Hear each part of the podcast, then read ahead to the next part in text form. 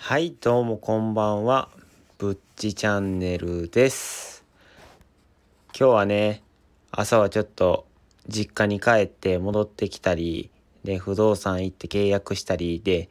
バタバタしとったので今日は皆さんが晩飯を食べてる頃にねちょっと配信をさせていただこうかなっていうふうに思います。ほいでねえっ、ー、と、今日は何の話をさせていただこうかなって思ってたんですけど、今日はね、CO2 ナルコーシスっていう、まあ、疾患ではないですね。疾患ではなく、そうですね、COPD とかっていう、ちょっとね、あの、酸素を取り入れるのが、取り入れる機能、まあ、呼吸の状態が悪くなった患者さんがなるまあ、症状というか症状の、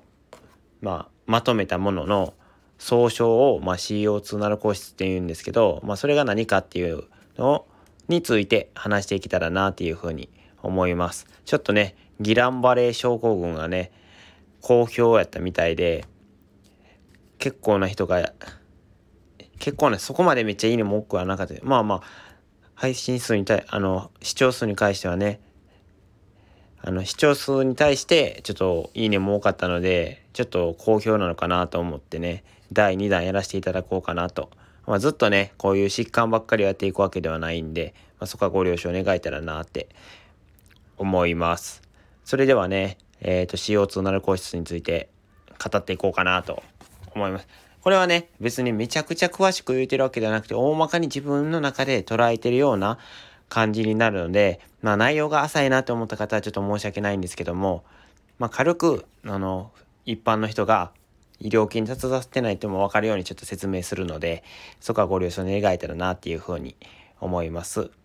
で、CO2 ナルコーシスは何ぞやって言うんですけども、まずはね、えっ、ー、と、CO2 ナルコーシスっていうのは、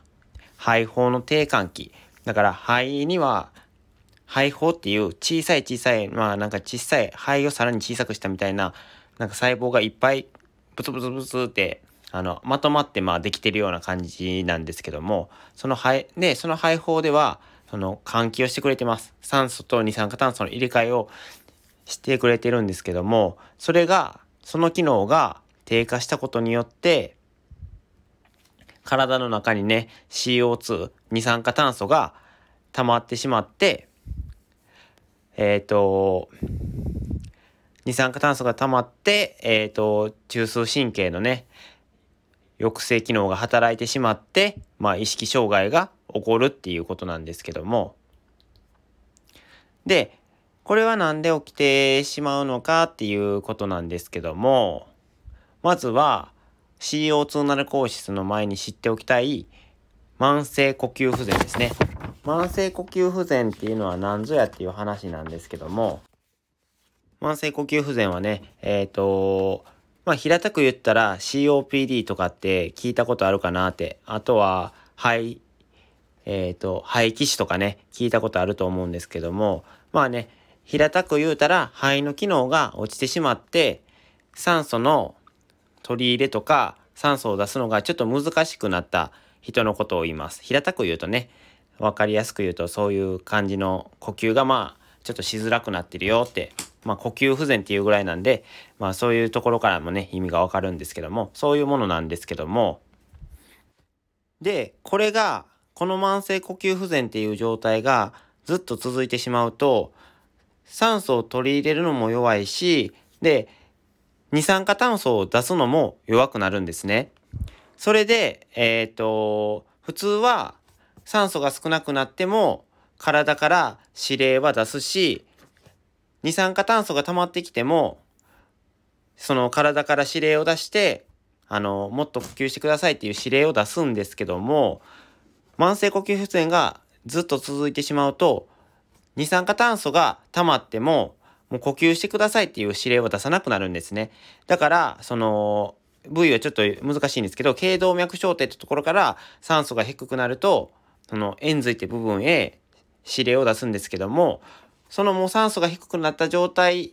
でしかもう反応してなくなるんですね。だから二酸化炭素が溜まってももうあまり体は呼吸しろっていう指令を出してくれない状態になっています。で、そこで、その、あの、慢性呼吸不全の患者さんとかはね、体の酸素が取り入れられないので、その酸素療法とかをね、やるんですけども、からもう無理やり、その、カニューレって言って鼻に管をつないで、この酸素を入れたりするんですけど、まあたま、見たことある人もいてるかな。なんか、マスクとかね、やったりするじゃないですか。まあそういうのをやったりするんですけど、それを少量ならいいんです。その少量だけ酸素を取り入れるなら、まだ体も酸素が低い低いって言って頑張っちゃうんですけど、それがね、急に、この、まあ、あの、いきなり呼吸がね、止まりかけたとかなって、いきなり、もう酸素いっぱいかなあかんってなって、外部から酸素をいっぱい送るじゃないですか。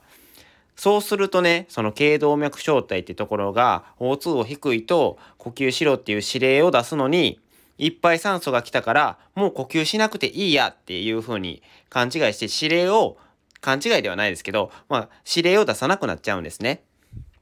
けど、指令を出さなくなったもんやから、あの、二酸化炭素は溜まったままじゃないですか。けど、二酸化炭素が溜まったまんまやけど、もうずっと慢性呼吸不全の状態が続いてるから、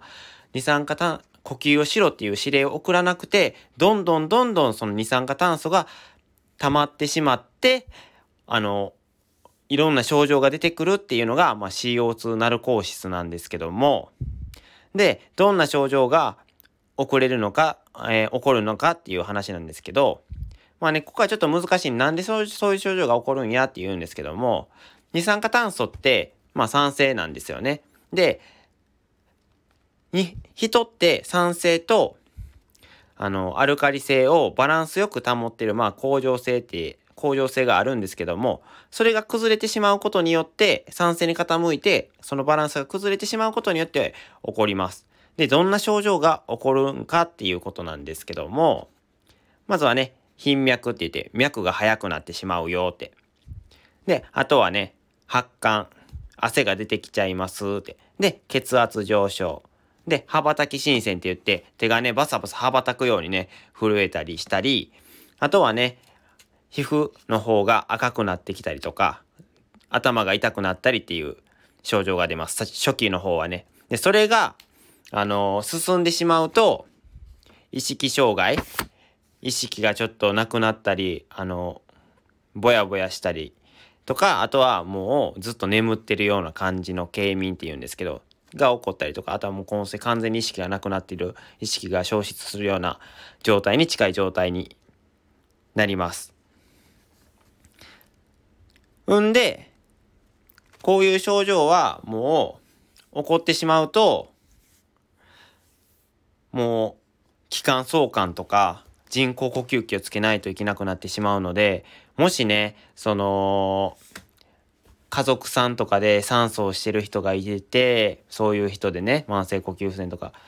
で、急になんか呼吸が苦しい言うても、その酸素を上げてくれって言われても、急に上げたりするのは絶対にやめてください。もう非常に危険なことなんでね、こういう症状が起こってしまうとね、もっと苦しいことになるかもしれないので、家族さんの身を守るにはね、まずはしっかりと正しい知識でどうしたらいいのかっていうのを考えて動いていったらなって、どうしてもね、もう呼吸がどうしてもその、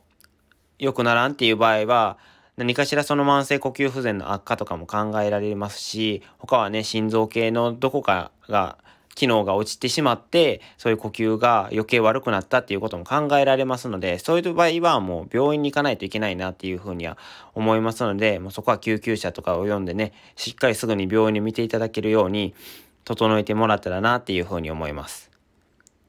で、これで今回の CO2 ナルコー質についてはちょっと語っていけたかなと。まあね、ちょっと僕も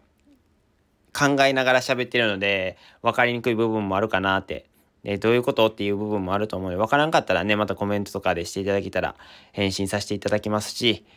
またそこはね、丁寧に対応させていただきたいと思います。いつもね、このラジオを聴いてくださってありがとうございます。